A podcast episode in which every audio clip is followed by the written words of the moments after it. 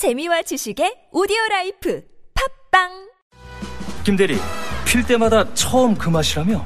그럼 처음 맛본 그 느낌 그대로라니까 처음 그 맛 그대로? 아, 대체 비결이 뭐야? TGD 클리너 TGD 클리너? 아이코스 릴 세정엔 TGD 클리너 99.99%의 살균력으로 세정과 탈취를 동시에 처음 그 맛처럼 TGD 클리너 네이버와 딴지마켓에서 검색해보세요.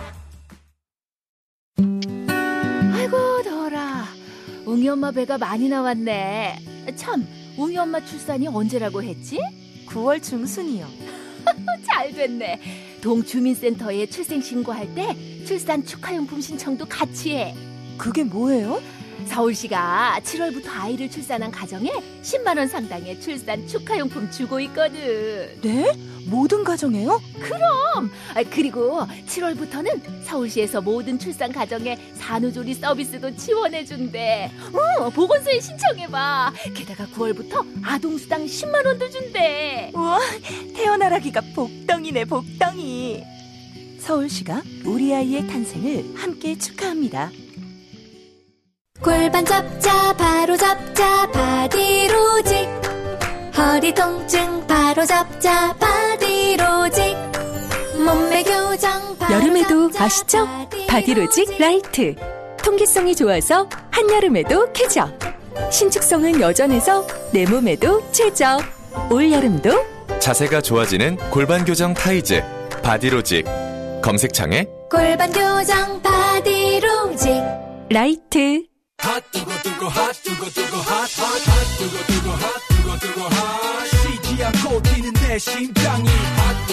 핫핫해. 예. 요즘 계속 핫해지기 위해서 부단히 노력하시는 분입니다. 모든 이슈에 등장하시는 분. 바른미래당 하태경 의원. 아마 조만간 당대표 출마하실 가능성이 상당히 높아지고 있는 분이기도 합니다. 예. 응원하는 바이고요. 안녕하십니까. 예, 항상 열심히 살고 있습니다. 예. 뉴스 공장에 나와서 당대표가 되거나 원내대표가 되신 분들 꽤 많습니다. 사실 항상 감사한 마음으로 살고 있습니다. 그분들의 공통점은 끝이 좋지 않다는 거예요. 당대표나 원내대표까지는 가시는데, 예, 인지도 확 상승하고, 근데 아무튼 뭐 끝은 자기가 책임질 부분이고 예, 어, 뭐 어딜 가든지 지난번에도 우리 정세현 장관님 말씀하시듯이 해외에 나가도 예. 뉴스 공장 듣고 있습니다. 아주 아, 저변은 없습니다. 예, 예, 저변은 넓고, 하태경 의원님도 사실 뉴스 공장 출연과 함께 최고위원 2등, 예, 당 대표 지난번 출마하셔가지고. 출연하기 2위까지. 전에 출, 출, 전인가요? 출연하기 전에 출연하면서 아닙니까? 하기 전에 2등 했고 그다음에 이제 출연하고 나서는 이제 유승민 대표랑 그때 두 번째 전당대회를 해서 그때도 이, 이 그때는 뭐 유승민 대표를 뭐 어려우니까 제가 예. 격차가 좀난 예. 하지만 어쨌든 전 그 대선 후보와 붙어서 또 2등을 하신 전력이 있는. 이번에는 이제 전 대선 후보 두 사람이 다 사라졌기 때문에 이제 내 차례다. 내심 생각하고 계시죠? 근데 사실 1등보다 더 중요한 게 1등에서 뒤끝이 안 좋을 수가 있잖아요. 그러니까 이걸 일단 이 일단 해보시고 이 나서 시대를 아니 이 시대를 내가 감당할 수 있느냐. 아니, 거기에 그 대한- 감당할 수 있다는 논리야. 얼마든지 개발 가능하신 그러니까 이게 머리가 이 있으시지 공장장님도? 보면은 네. 이, 이 1등 이 권력력이 세셔. 그 이제 권력력 전에 이 시대를 정확히 이해하고 내 당을 살릴 수 있느냐는 확신 이게 왜, 더 중요해요. 왜 1등을 하겠습니까? 그게 시대의 정신에 부합하기 때문이기 때문에 당연히 1등은 그걸 입증하는 겁니다. 시대 정신에 부합하지 않는데 1등 할 수는 없는 근데 뭐 거니까. 시대 정신을 부합하는 사람이 꼭 한 사람은 아니거든요. 그잖아요. 여러 명이 있을 수 여러 명이 있을 수 있는데 본인이 그 아무튼 사람이라고. 네. 아주 제, 제 각오가 남다르다. 그 말씀. 아 출마 를 내심은 아, 결정. 굉장히 지- 진지하게 생각하고 있다는 거죠. 이제 지난번 이제 1차, 2차 출마했을 때는 예. 뭐 이런 무거운 책임감, 사명감, 최고위원 역사 의식 뭐이 이렇게까지. 목표였는데 이번에는 아 그런 목표보다도 예. 그 어떤 역사 의식, 시대의 전환에 있어서 어떤 막중한 책임감 음. 이렇게까지 그 깊이 스- 생각을 안 했었어요. 근데 이번에는 음. 특히 뭐 북한의 저런 급격한 변화, 대전환의 시대에 아, 내가 그렇죠. 당 대표에 어울리는가 그렇죠. 내가 역사를 만들어 갈 수 있는가, 뭐 네. 이런 고민을 하고 있습니다. 만들어 갈 수 있다고 생각하는데 남들이 그렇게 생각해 주냐를 고민하고 계신 거 아니에요? 아 제가 일단 저부터 결심이 서야 제 주변 사람이 변하고 눈빛은 뭐. 이미 결심이 쓴 눈빛인데. 자, 그 얘기는 나중에 하기로 하고요. 제가 최근 그 핫한 이슈에 다 등장하신다고 한 이유 중에 하나가 가장 시간 역수로 따지자면 어제 군인권 센터가 김호사 관련 문건을 왜곡했다. 일종의 가짜 뉴스다라는 식 아주 센 발언을 하셨어요. 괴담이라고 그랬죠. 괴담. 괴담. 네. 군인권 센터가 아니라 군 괴담 센터다. 군 괴담 센터다라고 저 화가 났어요. 이거 보고. 그리고 왜 화가 제가 났냐? 기사를 자세히 읽지 못하고 제목만 네. 봤습니다. 그래서 음, 음, 음. 내용이 어떤 건지 좀 설명해 주십시오. 그러니까 지금 기무사 개혁을 해야 되는데 예. 이 쿠데타 설이잖아요. 친위 쿠데타 설인 아, 거죠, 그죠. 지금. 친위 쿠데타. 예. 대통령을 물러가라는 게 아니라. 예. 아 그렇죠. 이, 이 쿠데타를 준비했다는 이 새로운 화두가 등장하는 바람에 예. 기무사 개혁을 이 자- 잘못하면 방해하고 있어요. 이슈를 다른 데로 끌고 가고 있어요. 근데 지금 개혁의 이유 중에 하나가 그런 권한 밖에 쿠데타를 준비했으면 개혁이 아니라 없애야죠. 예. 아예 없어야 되는 거예요. 그렇죠. 역도들이 그게 사실로 확인되면 없어야 되죠. 없어야죠. 예. 근데 그게 됐지만 사실 가능성이 있다고 의심하기 뭐 시작한 거 아니에요? 있다고 예. 그죠? 의심하는 거죠. 예. 그러니까 지금 기무사는 기무사는 국정원처럼 정치 개입, 네. 민간인 사찰 예. 이게 중심이 돼 왔어요. 그래서 세월호 인양 그렇죠. 반대했다, 뭐 대통령 그것만으로도 예, 큰 문제죠. 충분히 돼요. 그걸 더 깊- 그런 방면에 더 깊게 파서 네. 아주 도려낼 부분 칼같이 도려내고 네. 또 기무사가 해야 될 부분은 제대로 하고 이렇게 해야 되는데 그건 알겠는데 그러면 구테타 적이라고 혹은 뭐 탱크 숫자 얘기하고 이런 게 괴담입니까? 100% 괴담이에요. 왜, 왜 괴담이냐면? 이게 이제 군에서는 항상 개념 계획이 있고 작전 계획이 있어요. 예. 그래서 탱크 200대, 장갑차 500 몇십여 대, 네. 550여 대 숫자들을 이걸 거론해서. 배치하는 거는 네. 작전 계획에 들어가는 거예요. 작게. 예. 그죠? 그래서 뭐 개, 념 계획 5017, 네. 그다음에 이게 풀어서 실전 배치하는 네. 작전 계획 5017 이렇게 가잖아요. 예, 예하 부대들은 이제 작전 계획을 세우겠죠. 예, 그렇죠. 개념 계획이 쓰- 쓰면 본부에서. 그렇죠. 예. 근데 마치 마치 기무사 그 문건이 작전 계획을 수립한 것처럼 음. 작전 계획을 수립하려면 그 아래 부대들하고 예. 다 협의를 해야 되는 그 거예요. 문건이 있으면 어떡합니까? 그런데 그래서 문건을 대통령이 다 내려놓는 거 아니에요? 군인권 센터가 공개한 거는 나도 네. 처음에는 그냥 얼핏 봐가지고 네. 기무사 문건에 탱크 200대 장갑차 560대 배치 계획이 있는 줄 알았어요. 예. 근데 그건 없고 예. 군인권 센 거기는 그냥 담당 부대만 있는 거야. 뭐 어느 지역은 어떤 부대가 담당하고 예. 여기 이건 개념 아, 개념 계획이지. 괴담이라고 하신 이유는 거기에는 뭐 몇 사단을 어디에 배치한다 이런 개념 계획만 있는데 거기 구체적인 탱크 숫자가 나왔기 때문에 아 그렇죠. 이게 마치 작게처럼 실전 배치 작전 음. 계획인 것처럼 했고 이렇게 보면 당연히 협의한 거로 되죠. 그 부대들이랑. 예. 그럼 실제로 쿠데타 모의가 되는 거지. 음. 그러니까 언론에서도 전부 다 탱크 200여 대가 여의도 광화문 이 배치된다 이런 식으로 몰고 가니까 이건 쿠데타 음모네. 예. 당연히 협의를 했겠네. 예. 근데 내가 문건을 보니까 탱크 장갑차라는 단어가 없어요. 아하. 아, 그래서 그렇지 이게 과장이라는 거지. 음. 그래서 제가 이철희 의원실에도 확인해 보니까 이철희 의원실에도 그건 우리 문건에 아닙니다. 저도 문건은 봤는데 문건에는 탱크 또는 장갑차 혹은 그 숫자가 안 나와 있는 건 맞습니다. 예. 그렇죠. 예. 그래서 보니까 군인권센터에서 추정해가지고 예. 붙인 거예요. 근데 그 말씀을 충분히 이해했어요. 문건에는 숫자가 없는데 근데 이제 이게 어 얼핏 또 일리가 있으나 또 한편으로 생각해 보자면 저는 군인권센터가 내놓은 추정치들이 어 합리적이라고 보는 건 이유가 뭐냐면 34단 2개 여단을 뭐 광화문에 배치해라. 그다음에 뭐 24단을 여의도 국회의사당 앞이죠. 거기에 어한 1개 대대를 배치해라. 뭐 이런 식으로 이제 문건에는 그렇게 나와 있죠. 근데 34단은 기계 사단 아닙니까? 기계 사단이 바로 어 장갑차 탱크 운영하는 데죠. 그러니까 기계 사단 2개 여단을 배치하려면 거기에 기계 사단 보병이 걸어가나요? 장갑차 타고 가지? 아니, 당연히 그러니까 핵심은 당연히 장갑차 탱크 타고 가는 거죠. 그 예하 부대랑 협의해서 작전 계획을 짰느냐. 이거는 예. 그러니까 쿠데타 모의까지 되거든요. 그건 조사를 해봐야 되는 거죠. 아 조사를 해봐야지. 근데 예, 그래서 조사하기 전에 네. 마치 예하 부대랑 협의해서 작전 계획을 짠 것처럼 예. 군인권 센터가 발표를 했다는 거죠. 근데 근거도 없이. 그거는 근거가 있는 거죠. 왜냐하면은 기계사단 2개 여단을 배치하라고 하면 이미 그 말 속에 탱크 근거가 장갑차가 있으려면 예하 부대랑 협의했다는 그 근거를 제시를 해야죠. 탱크가 예. 탱크가 니들 몇 대 있느냐. 예. 그거를 어, 어, 배치하는 준비를 예.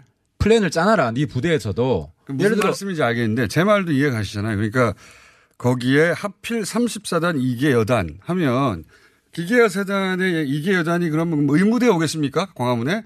거기다가 2개 여단을 배치하라고 하면 당연히 기계화 사단이니까 보병도 장갑차 타고 오는 거고 탱크도 운전병이 탱크 놓고 나요. 아니, 탱크 그러니까 타고 오지. 쟁점이 예. 쟁점이 그 말 자체가 이미 그 작전 계획은 없는데 예. 작전 계획이 나온 게 없는데 작전 계획이 있는 것처럼 호도했다는 거예요. 그래서 이, 이 건이 엄청나게 커져 버렸다.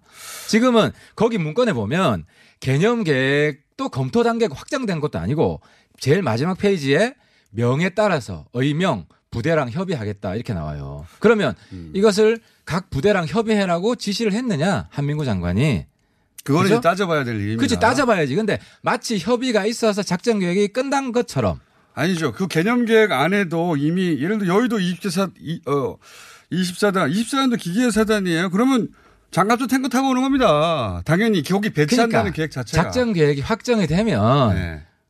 그렇게 되죠. 나중에 사, 상황이 발생했을 때, 그러니까 소요가 개, 발생했을 개념, 때. 그러니까 생각해 보면 20, 24단 기계화 사단 혹은 34단 둘 다 기계화 사단인데 기계화 사단 배치해라. 그러면 그 부대의 편제 장비가 뭐냐? 장갑차, 탱크다. 그럼 이게 사단이면 탱크가 몇 대 오겠네. 그러니까 계산이 나오죠. 작전 계획을 짰다는 근거를 제시하고 그 이야기를 했으면 네. 수긍할 수 있는데 작전 계획을 짰다는 근거는 하나도 없고 작전 계획이 있는 것처럼 과장했다는 게 핵심이고 그, 그 개념 계획에 이미 탱크나 장갑차의 운영을 전제하는 거기 때문에 그거를 괴담이라고 아니지. 말할 수는 없을 것 같아요. 개념 계획도 확정이 된 게 아니에요. 지금까지 보고된 거에 따르면 네. 개념 계획을 검토하는 단계에서 아니 개념 계획이 확정되면 이게 합 합참 계엄가로 넘어갑니다. 그러니까 기무사 이것도 수사할 문제인데 개념 계획도 이미 탱크와 장갑차가 서울 시내에 들어오는 거를 개념에 넣고 짰잖아요. 그게 구체적으로 그러면 예하 부대에 몇 대를 운영하라고 지시되었는가를 따져봐야 될 일이지만 그러니까 아니, 그걸 괴담이라고 하는 거 예를 들어서 내가 네. 총 10대가 있는데 총 10대가 있는데 무슨 말씀인지 그러니까 10대를 항상 다 쏘는 거로 계획을 짜냐고 작전 계획할 때 아니 물론 그렇죠. 수도 있고 그 그러니까 그 숫자는 더 적을 수도 있고 많을 수도 있습니다. 아니 그러니까 이거는 네. 그때 당시. 상황이 네. 작전 계획을 탄핵이 기각될 이유 탄핵 기각될 이유도 없고 100% 탄핵이 통과되고 이런 상황에서 작전 계획을 왜 짜라고 검토를 하냐고요. 도른 사람이지. 군에서는 기각될 거를 확신했나 보죠. 군에서는 한, 한민구 장관이 그랬다잖아요. 한, 지금까지 언론에 나온 거 보면 네. 더 이상 검토하지 마라. 나는 그걸 네. 믿고 싶은데 왜냐하면 네. 정상적인 사람이면 당시 청와대 정상적인 사람이 그래도 많았어요. 정상적인 사람이면 물론 아예, 대통령 아예 안 짜야죠. 기각될 이게 건데. 아니 그 인용될 그러니까 계획을 예. 요거는 이제 내가 제 국 제 국방이 요번에 예. 국방이 들어가서 군인들한테 물어보니까 예. 계획이 얼마나 세밀하게 짜져 있는지는 지시의 강도에 따르는데 군은 네. 네. 0.0001%의 상황에 대해서도 네. 모든 상황에 대해서도 일단 검토는 해야 된다. 그러면 인용에 인용했을 시에 그러니까 기각에 대한 계획만 있는데 인용에 대한 계획은 없습니까? 그 있죠. 인용에는 계획이 없어요. 아니 인용에도 보면 네. 그 이제 문건을 이제 자세히 안 보신 것 같은데. 아니, 제 말은 인용 때는 탱크를 어떻게 배치할 없어요. 예를 들어서 인용 때는 뭐 몇 사단을 어디다가 이게 연대를 하고 어디 이게 일디에 대대를 하고 그런 내용이 없단 말이죠. 배치 계획이 예. 기각될 때 배치 계획이 아니라 예. 인용되든 기각되든 폭동이 일어났을 때 그러니까 이 사실은 serious하게 검토한 게 아니에요. 그래서 그 한민구 장관도 양 상황에 다 대비, 대비 한 계획이에요. 그러니까 가상 계획이고 예. 그러니까 아무것도 아닌 거를 문제는 뭐냐면 아무것도 아닌 건 아니죠. 예. 취지는 알아들었어요. 아, 그러니까 취지는. 이것 네. 때문에 지금 기무사 개혁이 막혀 있고 네. 송영무 장관이 이것 때문에 막혀 있는 게 아니라 이것 때문에 가속도가 붙은 거 아닙니까? 기무사 그거... 개혁이 아니지 해체지. 그러니까 화두를 이걸 사실로 보고 네. 지금 사실 여부는 확인하겠다는 거고. 아, 그러니까 근거도 근거를 가지고 수사를 해야지. 근거는 문건이고. 알겠. 아니 취지는 이해했어요. 취지는 아무튼 군인권센터가. 예. 그래서 기무사 개혁 TF가 바보가 됐어요. 그러니까 디테일은 디테일은 군인권센터가 반박하거나 보론할 일인데 지금 문제 삼는 지점에 있어서 이게 개념 계획이니까 탱크 운영이나 장갑차 단어도 등장하지 않는다고 말씀하셨는데 단어는 등장하지 않지만 그 사단에 그 예를 들어서 몇 개 여단을 어디다 배치하라는 그 자체가 탱크와 장갑차를 전제하는 거니까 기계화 사단이니까 거기서 뭐 탱크 운전병들이 전철 타고 오겠습니까? 탱크 타고 오지?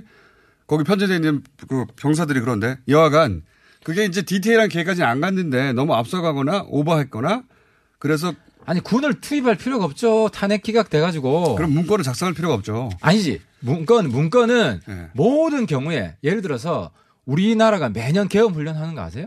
아, 그거하고 이건 또 다른 얘기 아닙니까? 그리고, 아니. 하- 그리고 합참에서 해야죠. 왜 그러니까 합참에서 하면은 진짜 쿠데타 음모까지 가는 거야. 합참은 원래 그런 기능이 있고. 아 그러니까 개념 계획이 없죠. 네. 이거를 좀더 단계를 지- 진전시켜 나가자고 하면 그때는 합참이랑 협의해가지고 합참으로 이관이 되죠. 그, 그 단계까지 안 간 거예요. 청취자, 아니죠. 합참이 할 일을 기무사가 권한이 없는데 계획을 게다가 합참을 배제할, 배제할 작전 계획과 함께 합참에 보고하지 않는 거 아닙니까? 지금 계획 문건상으로도. 아니 더 이상 검토할 필요가 없으니까 합참에 보고하지 않은 것이고. 아니죠. 애초부터 그걸 보, 그, 그러니까 그런 쟁점 작전을 중에 짤 권한이 없는 곳에서. 쟁점 중에 하나가 기무사가 이걸 검토할 수 있는 권한이 있느냐 없느냐. 예. 기무사가 계엄 때는 합수부를 맡아요. 그렇죠. 그래서. 그리고 또 그 전에 기무사는 국가 안위를 항상 검- 고민하는 기구예요. 알겠습니다. 때문에 쟁점은 기무사는 검토할 수 있죠. 의원님과 제가 그 의원님의 의견도 충분히 전달된 것 같고. 예. 네, 넘어갑시다. 어쨌든 예. 기무사 계획을 간절히 바라는 입장에서 알겠습니다. 완전히 기무사 계획을 방해하고 있다. 전설을. 너무 확대했다 이런 취지죠 말하자면 그렇죠. 아직 예. 그 확인되지도 않은 거 가지고. 예, 저는 아, 쿠데타 어, 음모가 그거를 밝- 확인해야 한다. 그렇지. 오히려. 쿠데타 음모가 밝혀지면 이거는 다 잡아놓고 그 거의 뭐 극형에서 해야 되는 사안이죠. 송영무 장관 당장 물러나야 돼요. 송영무 장관이 왜 갑자기 또 물러나야 되는지 아니 아니 쿠데타 역도들이 있는데 그 사람들에 대해서 몇달 동안 그 아직 조- 역- 역도들이 군대 내 또아리를 틀고 있는데 예. 그 몇달 조사 조사를? 해야 되죠. 그 문건이 아, 그 당시에 즉각 조사를 지시했어야죠. 아니 그러니까 그 충분히 조사가 안 됐나 보죠. 그때는. 아니, 그러니까 그 직무유기를 한 거지. 그런 식으로 바라보면 쿠데타로 네. 바라보면 아니 구테타로 확정할 수 있는 문건이 있었는데 덮은 게 아니라 아직 확정할 문건은 다 확보가 안 된 거죠. 그러니까 확 못한 건데 충분히 알겠습니다. 예, 그리고 넘어가시고. 예. 쟁점이 뭔지도 드러난 것 같고요. 예. 어쨌든 지금 어, 하태경 의원님은 당대표 출마를 위해서 핫한 이슈에 과감하게 몸을 던지고 있다. 이걸 아, 저희가 그거랑 상관없어요. 자, 대표 출마 여부와 상관없어요. 자, 그다음에 출마 안 해도 어, 이건 최저임금 부분 또 얘기하신다고 했으니까 최저임금은요. 이러다가 정부 경제 정책 망합니다. 그걸 아니, 바라는 거 아닙니까? 아니 바라는 게 아니라 이게 경제 정책의 중- 정부가 경제 정책 역할을 하려면 선제적으로 해야 돼요. 예. 그래야 쭉 향후 질서들 경제 질서들 만들어 나가는데 지금 최저임금 관련돼서 보이는 거는 사후 불끄기 정책입니다. 예. 그죠? 근데 이게 우선순위가 명확해야 되는데 우선순위는 일자리예요. 예. 그럼 일자리를 중심으로 여기에 부합되는 정책들을 일관되게 밀어붙여도 네. 몇년 안에 성과가 나올까 말까 하는 게 어려 그게 경제입니다. 지금 중점 핵심은 소득 주도 성장이란 큰 전제하에서 나머지가 이루어지는 거 아닙니까? 그럼 그 관점에서 보자면 최저임금 인상도 그러니까 맞는 거 아니에요? 최근에 대통령이 네. 이 기조가 좀 바뀌는 모습을 보였거든요. 기업의 사기를 올리고 속도 조절 뭐. 기업의 사기를 올리고 네. 그래서 기업도 이제 일자리를 좀 더 투자를 좀 많이 하겠다. 일자리는 네. 투자를 더 많이 해야 되니까. 근데 이 최저임금을 네. 그래서 계속 문제제기가 있었던 거예요. 김동연 부총리가 과속 인상하면 안 된다. 이제 정부 내에서도 정부 내에서도 이견이 있는 부분이 이견이. 있었죠. 속도에 관해서. 예. 근데 이 최저임금이 어떤 의미가 있냐면 최저임금 대상자 임금만 올라가는 게 아니라 예. 최저임금 기업은 항상 최저임금 받는 사람 그 윗단위 윗단위 이렇게 올라가잖아요. 예. 우린 연공서열이기 때문에 그럼 최저임금 대상자가 한10몇 프로 올라가면 예. 그 윗단의 임금 받는 사람이 최저임금 대상자보다 작게 받는 상황이 발생합니다. 그럼 거기도 역전성 있을 수도 있겠죠. 일부. 거의 모든 회사가 연쇄 효과에서 다 인상해야 돼요. 아이, 그건 과장이죠. 아이, 과장. 과장 이 아니지. 아니 하청 기업에 네. 이다 연결이 돼 있잖아요. 네. 그럼 제일 말단 하청 기업은 어떻게 되겠어요? 최저임금 대상자가 있겠죠. 예. 그죠? 그러면은 그 하청 기업의 그 차상위는 더 거기서 올려야 될 거 아닙니까? 그 이상. 그러면 그, 그 다음 단계. 그러니까 연쇄 최저- 효과로 다 가는 거예요. 최저임금 올라가면 전부 다 오른다는 건 과장된 논리죠. 아, 100%는 아닌데, 그러니까 예. 이게 최저임금 대상자에만 해당되는 것이 아니라 예. 쭉 연쇄 효과로 올라간다는 거예요. 일부 연쇄효과가 있을 수 있습니다. 예. 근데 그게 전체 그 임금 노동자들의 그 연봉을 다 올릴 것이라는 건 과장된 거죠. 아니지. 그러면은 그 예. 인상률이 정해지기 때문에 예. 밑단에 윗단에도 그러니까 민주노총이나 한국노총이 왜 최저임금에 목- 그렇게 목매달겠습니까? 자기들이 최저임금 대상자가 아닌데 아니 그 최저임금도 이미 그 도시생계 특히 그 기, 뭡니까 최저생계비에 도달하지 못하니까 최소한의 어, 사회적 안, 안전망을 여기서 치겠다고 정부가 정하는 거 아닙니까? 이거보다 그러니까 이것, 그것도 왜곡하는 건데 예. 그러면 지금 최저 생계비가 170만 원이에요. 그죠? 예. 약 170만 원인데 한 달에 지금 최저임금 받으면 한 140만 원 정도 됩니다. 예. 그 목표로 하면 내년에 또 올려야 돼요. 아니 그러니까 그걸 한 그러니까- 번에 못 하니까 단계적으로 하는 거잖아요. 아니 그걸 목표로 한 게 아니라 최대 생계비도 못 받고 알바는 계속 뛰어라는 거 아닙니까? 아 그러니까 정부가 완전히 꼬인 거예요. 지금 이래가지고 좀 꼬이길 사, 후 바라는 대책이. 예. 이거만 얘기해요. 사후 대책이 임대료 잡아라. 예. 그죠? 그러면은 임대료를 잡게 되면 그 임대주들은 은행에 대출해가지고 또 건물 산 사람들이 많아요. 우리나라에. 그런 사람도 그런 사람도 더 많은 사람들은 가맹 본부에서 돈을 빌리죠 아예. 아 그리고 그러니까 이게 연쇄 효과로 예. 그러면은 은행 대출 예. 안 그래도 지금 상가들이 비어가고 있습니다. 예. 경기가 안 좋아서 그러면은 상가 주들이 대출을 못 갚는 상황이 또 발생할 수도 있어요. 그러니까요, 뭐 임대차 보호법이라든가 아니면 뭐 소위 이제 지금 지금 계속 문제가 되는 그 어, 점포, 그러니까 가맹점주들, 프랜차이즈 사업 여기에 불공정한 계약 관행이나 또는 뭐 밀어내기가 없는가 이런 거 들여다 봐긴 보긴 봐야 되죠. 아, 봐야 되는데 네, 그게 최저임금만의 문제는 아닌 건 분명하죠. 이 분명하죠. 근데 예. 이거는 최저임금 1년 있다 오르는 거고 예. 가맹점주 계약은 보통 5년이에요. 네, 그렇긴 한데. 아니 그러니까 당장 지금 눈앞에 대책이 필요한 건데 네. 5년 뒤 대책을 정부가 한가하게 논의하고 있고 그것도 사후 불끄기식으로 5년 뒤 대책이 아니라 지금 만약 불공정한 관행이 있으면 공정위가 개입해서 시정 조치를 내리는 거 법적 권한을 아, 행사할 그럼 수 긴급. 조치를 또 한다고 아니 그거는 만약에 5년 계약이 지금 정해져 있는 건데 이 계약을 파기하고 그거야. 아니, 그렇게 되면은 네. 시장 경제 질서 자체가 붕괴되는 아니, 거예요. 모든 걸 다 없애자는 건 아니지 않습니까? 그렇다고 한 번 불공정한 계약을 했는데 사인했기 때문에 절대 고칠 수 없다는 거는 그러면 그럼 그 5년 동안 죽으라는 얘기 아닙니까? 그러니까 그럼 계약 거- 자체가 그때야말로 정부가 나서야 되는 거죠. 우리 대한민국 네. 경제가 기본적으로 계약 사회인데 이런 게 정부에 의해서 비상조치 비슷하게 자꾸 깨지게 되면 이런 선례가 생기게 되면 누가 계약을 하겠습니까 앞으로? 이거는 대한민국 질서. 경제 질서 자체가 뒤엎어지는 거예요. 너무 과장. 계약은 중요한데 그게 불공정한 요소가 있다면 개선해야 되는 거죠. 아 그러니까 예. 그거는 법원에 법원에 제소해서 이렇게 풀 문제지 이미 이미 합의된 있습니까? 아 그러니까 불공정 계약이면 네. 근데 서로 동의한 거 아니에요.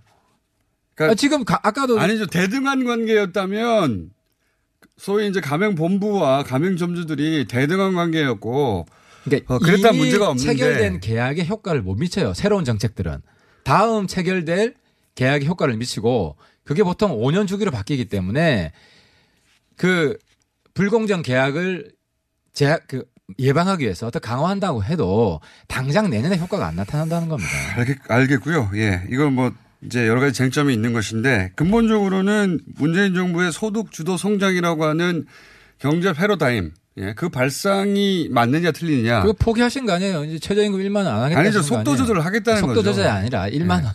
그 소득 주도 성장을 그러니까- 포기한 게 아니라 그 중에 한 수단을 그게 한 수단에 불과하잖아요. 지금 최저임금 같은 경우에는. 아니, 그러니까 대통령께서도 그걸 네. 명확히 하셔야 돼요. 예를 들어 지금 10, 10% 넘게 올렸는데 내년에도 뭐 10%두 자리는 안 되지만 8, 9% 올라갈 수도 있어요. 그렇죠. 그죠? 근데 그 전에 너무 낮았죠. 3%나 그 인상률이 너무 낮았죠. 그 전에는. 아, 그러니까 이걸 완만하게 장기적으로 올려야지. 완만하게 장기적으로 안 올렸으니까 문제 아닙니까? 그동안 너무. 아니, 그러니까 지금 너무 이- 뭐 거의 2년 안에 27%를 올려버리고, 예. 그죠? 그러면 대통령께서 내년에는 예측 가능한 수치를 미리 제시해 줘야. 그거야 내년에 이- 가봐 알죠. 어떻게 지금 아니, 얘기하라. 그렇게 되면은 예. 편의점이나 식당이나 어떻게 지금 얘기합니까? 경제는요 예측 가능성이에요. 그러니까 그래야 정부가 경제를 잘 선제적으로 운영할 수 있어요. 이렇게 되면 식당 아줌마들도 그렇고 사장님들이 고용을 못 합니다. 내년에 또 얼마 오를지 모르는데. 알겠습니다. 어떤 문제 의식인지는 충분히 알겠고요. 의원님과 같은 문제 의식을 가진 분들도 있기 때문에 그걸 대면하신 것이고 그리고 무- 그런 문제 의식을 가지고 이제 당 대표 출마 언제 결정됩니까? 뭐 한 보름 정도 시간 좀 더 숙고. 아, 그럼 다음 주 나오면 이미 결정돼 있겠군요. 한 가지만 더 여쭤보고 끝낼게요. 예, 예. 비대위원장 어떻게 생각합니까? 결정, 사실상 결정. 한국당? 한국당. 뭐 사실 저희들은 긴장이 되죠. 이게 그 정당의 사실 혁신 속도전이거든요. 예. 근데 지금 우리 당은 아우 난 답답해 죽겠어요. 좀 빨리빨리 속도감 있게 혁신하고 바꾸고 해서 지지를 올려야 되는데 너무 느릿느릿하게 진행되고 있는 반면에 한국당은 어쨌든 지금 비대위원장 주목 끄는 데는 성공했죠. 그렇죠. 오늘 네. 중으로 통과될 수 있지 않습니까? 예, 자본도 그러면 또. 관심사가 한국당으로 넘어갑니다. 그게 걱정이시는 거죠. 예. 아, 그게 걱정이죠. 지금 저희 당, 뭐 지금 이제 다른 당 뭐 비판하고 욕하고 뭐 그럴 겨를도 없고요. 우리 네. 당이 죽느냐 사느냐 문제인데 아무튼 제가 비상대책위원회 지금 김동철 위원장님 비대위원 분들한테도 잘못하면 비대위가 장대위가 될 수가 있어요. 장내 대책위원회가. 음. 그러니까 이 죽는다. 그렇지. 당이. 예. 생사 존망이 앞에 있기 때문에 이게 단기 비대위라 할지라도 과감한 혁신을 하고 이 뼈를 깎는 정말 반성을 하고 있다는 걸 국민 앞에 보여줘야 됩니다. 알, 알겠고요. 의원님 시간 다 됐으니까 여기까지만 하시죠. 예. 다음 주에는 출마 여부를 어, 공개해 주시기 바랍니다. 오늘 말씀 감사합니다. 예, 감사합니다. 바른미래당 하태경 의원이었습니다. 오빠, 나 요즘 고민 있어. 뭔데? 헤이브로 올인원 파워바를 아는 오빠한테 줬는데, 아, 요즘 이 오빠 너무 섹시해. 응? 왜? 향이 좋아서 샤워할 때마다 쓴다는데, 그 향이 온몸에 배가지고 은은하게 향이 나는 게 엄청 설레는 거 있지? 그래. 그럼 나도 써볼까? 진짜 꼭 한번 써봐. 이거 완전 물건이라니까? 여자의 마음을 훔치는 향수 비누 헤이브로 올인원 파워바 포털에 헤이브로를 검색하세요. 헤이브로. 오늘 녹음 끝나고 한 잔? 술 끊는다며. 술 끊겠다는 결심들 많이 하시는데요. 네. 쓸데없는 짓 하지 마시고요. 네, 술친금이 있잖아요. 아니 다들 술자리만 있으면 오라고 난리잖아. 술친금 들고 가야지. 술친금을 그렇게 퍼주니까 부르지. 술친금이 있어야 술자리가 오래 간단 말이야. 내 친구들이 전부 다 술친금 인정했어. 오빠도 한 잔 콜? 그렇다면 가지야. 네이버에 술친금을 검색하세요. 멀쩡합니다, 진짜. 우리 어디 가는 거야? 정수 가지. 와, 우리 말 타러 가는 거야? 그렇게 좋아? 고민하지 말고 장수로 오세요. 온 가족이 즐기는 승마 체험과 국내 최대 규모의 말역사 체험관 등 장수에는 정말 볼 것, 누릴 것들이 넘쳐난답니다. 말의 심장 소리를 직접 느껴보는 장수에서의 하룬 여행. 장수는 항상 가까이 있습니다. 주말 여행은 장수로. 승마 체험 예약은 063-350-5486.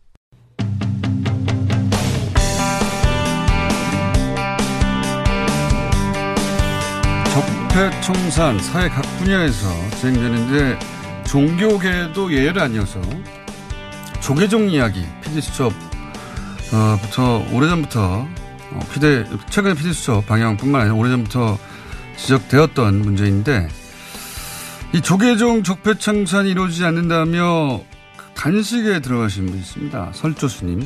근데 이분 단식 무려 28일째입니다. 예.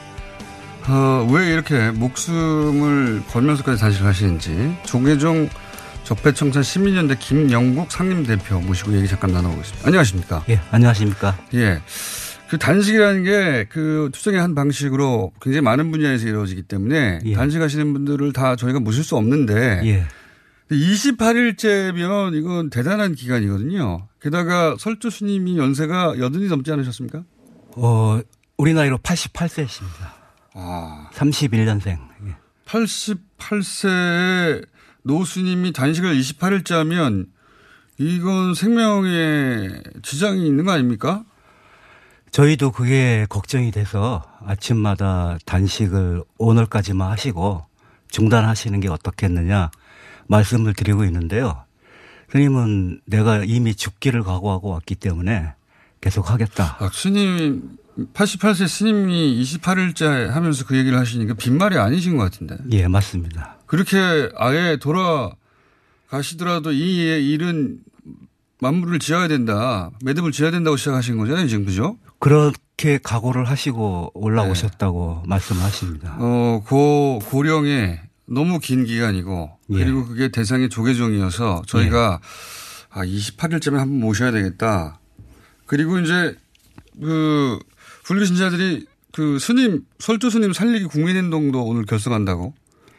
예, 오늘 12시에요. 예. 그 불교 단체뿐만이 아니고 일반 시민 사회 단체까지 예. 같이 모여서 이대로 설조선임을 돌아가시게 할 수는 없다. 음. 아, 그렇게 해서 오늘 12시에 모여서 그 국민 행동 기구를 그 결성하기로 알겠습니다. 그러면 설조 스님이 이렇게 그 28일째 단식에 들어가신 핵심 이유가 뭡니까? 그 뭐 요구 사항이 100까지 이르지는 않을 것 같거든요.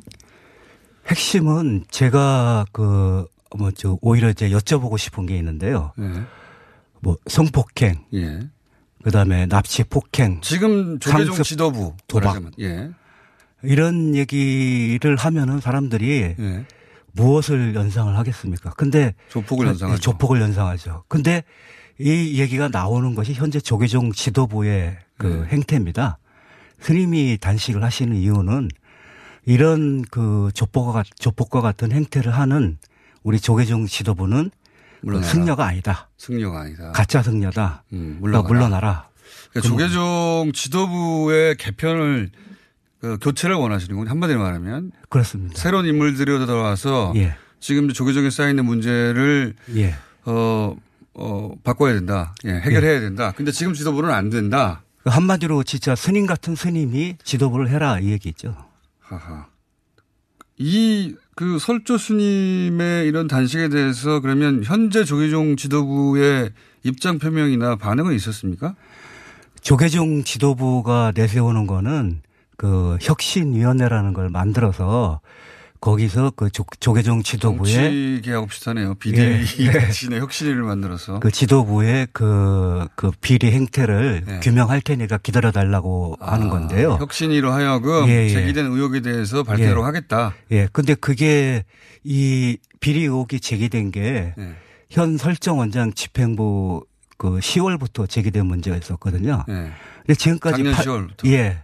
지금까지 8개월 동안 아무것도 안 하다가 이제 와서 그 혁신위원회 만들어서 진상을 규명하겠다는 거는 결국은 계속 뒤로 그 시간을 음. 끌겠다는 그런 생각인 것 같아요. 이게 종교계 특히 불교 같은 경우에 이렇게 어, 서로 입장이 달라도 어, 목숨을 걸고 이제 그 큰 스님이 단식에 들어가면 적어도 찾아와서 면전에서 뭐 말씀을 나누거나 그런 시도가 있었을 법도 한데 그런 시도는 없었습니까? 저기 조계동 지도부 현지적으로 21일째 되는 날요. 단식 네. 21일째 되는 날 설정 총무원장이 새벽에 갑자기 찾아왔어요. 새벽에. 예, 찾아와서 한다는 얘기가 그 단, 건강에 걱정돼서 왔다. 네. 단식을 그만 두시라. 네. 하니까 설조 스님께서 어, 당신이 그만두면 된다. 음.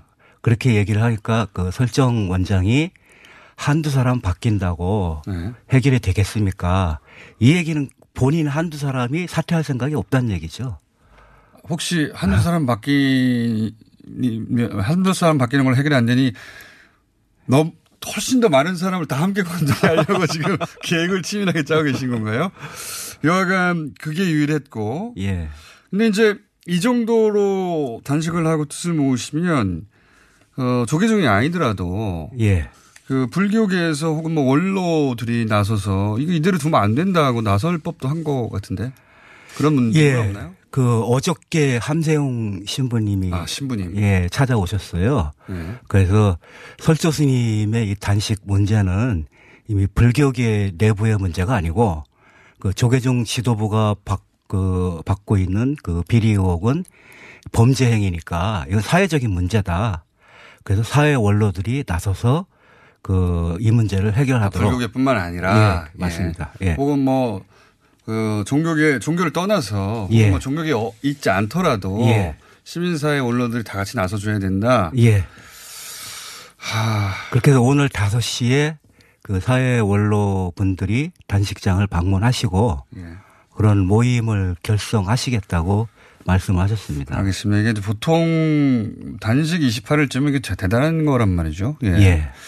이 정도 게다가 연세도 있으시고 예. 그리고 그 대상이 조계종의 문제 해결을 예. 외치시는데 너무 언론의 주목을 못 받고 있는 것 같아가지고 저희가 예. 한번 모셨어요. 마지막으로 이 사태가 그러면 어떻게 해결되길 바라십니까? 그 상임 대표로서. 이 사태의 문제의 본질은 조계종 전체의 문제가 아니고요. 조계종의 총무원장, 교육원장, 포교원장의 개인 비리입니다. 개인 범죄 행위입니다. 그러면 개인 비리와 범죄 행위 있는 사람은 스스로 알아서 물러나면 됩니다. 그렇게 되면은 모든 문제가 해결이 되는데 자기 개인 비리, 개인 범죄 행위를 조계종 전체인 이름으로. 것처럼 음. 그 포장을 해서 버티는 사람들이 문제죠. 알겠습니다. 오늘 여기까지 듣고요. 저희가 조계종 현 지도부의 입장은 어떤지도 인터뷰 한번 시도해보고. 예. 어, 혹여 그분들이 직접 나오신다면 그분들한테 기회를 드리고 또 대표님도 함께 모시는 자리도 한번 만들어 보겠습니다. 근데 예. 응답을 할지는 모르겠네요. 오늘 여기까지 하겠습니다. 지금까지 조계종 적폐청산 시민연대 김영국 상임 대표였습니다. 감사합니다. 예, 감사합니다.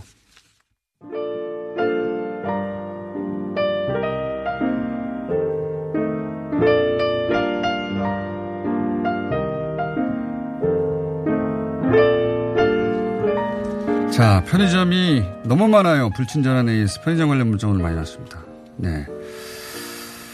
5분 거리에 3개나 있습니다. 최근에 특히 2, 3년 사이에 편의점이 정말 많이 늘어나긴 했습니다. 정말. 여기도 있는데 여기 또 있네? 예. 몇 분 걷지 않아서. 이렇게 편의점이 많으니까 편의점들이 어려울 수밖에 없죠. 예. 저는 그게 가장 큰 근본 원인인 것 같은데, 어, 편의점 이슈의 중심에 서서 저희가 오늘 인터뷰도 했고, 내일은 또, 어, 홍종학 장관과도, 장관과도 자세히 인터뷰 나눠보겠습니다. 그 외에, 어, 공장장 사진 보니까 최근에 뱃살이 빠져 보이는데 척시 효과입니까? 무슨 사진을 보신지 모르겠는데, 음, 빠진 걸로 해두겠습니다. 오늘 여기까지 하겠습니다.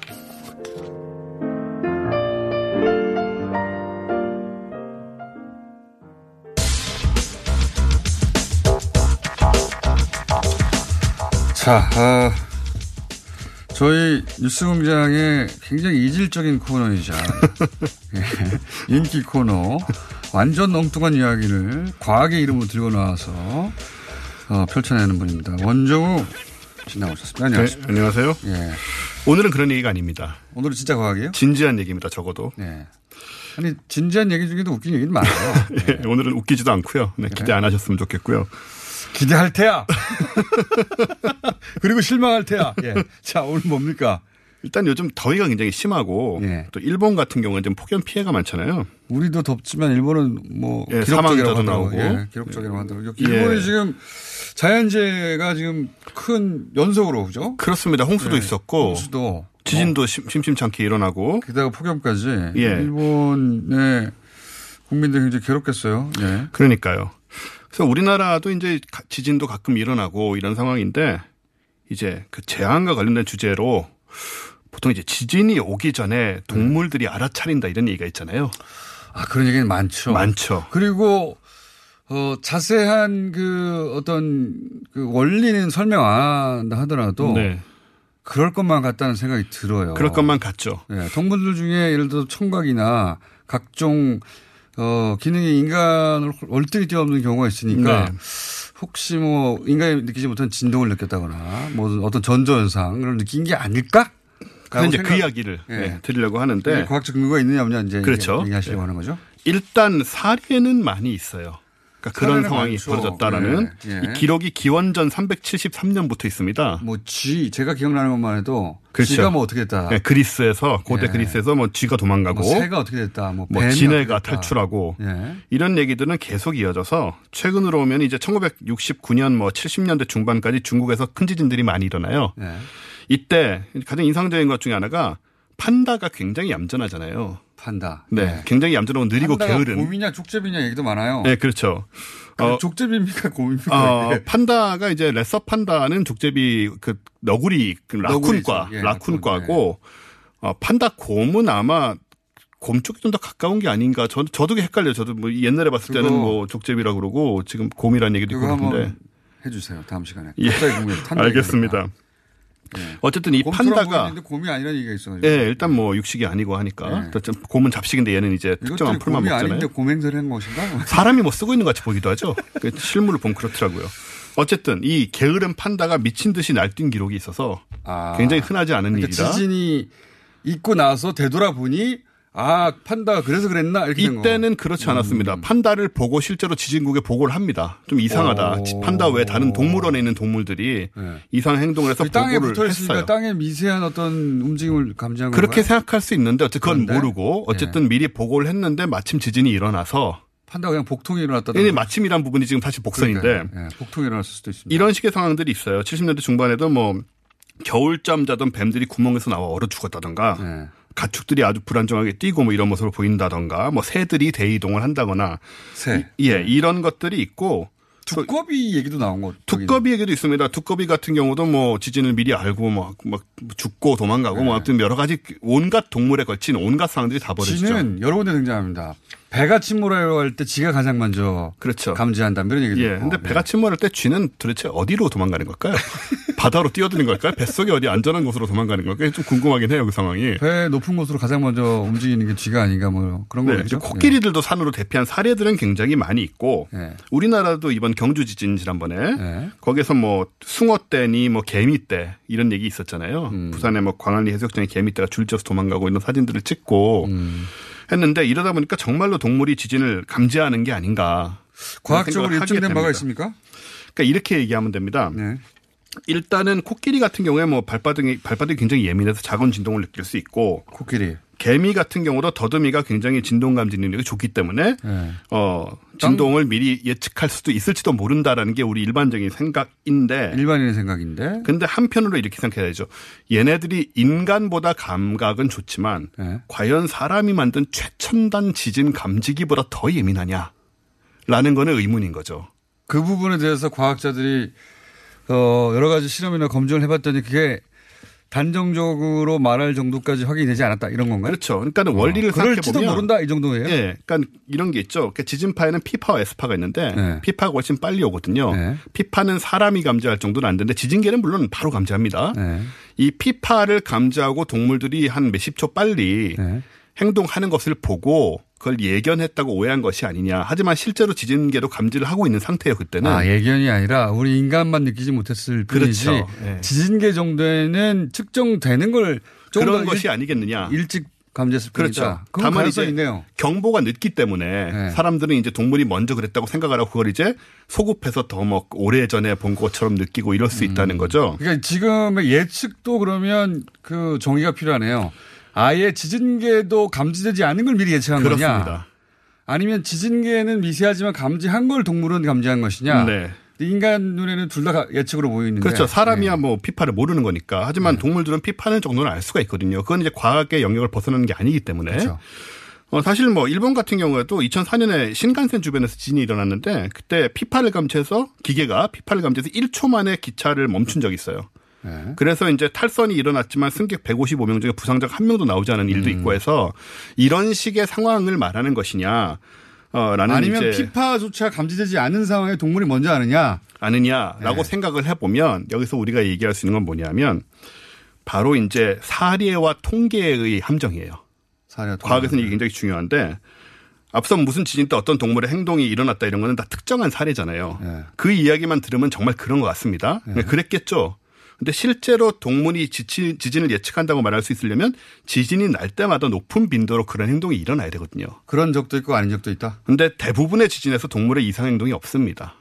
아. 사실은 굉장히 많은 지진이 매년 일어나고 있잖아요. 네. 대부분의 지진에서 그런 행동이 없기 때문에 이런 동물이 무슨 이유로든 특이한 행태를 보인 게 어, 사실 우연히 지진이 일어나는 상황 전에 일어났다고 보는 게 더 합리적이란 거죠. 통계적으로. 볼 때 그렇죠. 그게 하필 우연히 겹쳤을 뿐일 수도 있다. 그럴 가능성이 상당히 높고 오차 범위 안에 있다 지금. 그렇습니다. 아, 그런 얘기군요. 물론 이제 제가 개인적으로 판다가 날뛰는 거 보고 좀 네. 이따 지진이 일어나면 경험한 입장에서는 굉장히 인상적이겠죠. 판다가 저런 동물이 아닌데. 음. 근데 지진 때마다 판다 그랬던 건 아니다. 전혀 아닌 거죠. 아, 그 판다가 다른 지진 때도 그랬냐? 안 아닌. 거죠.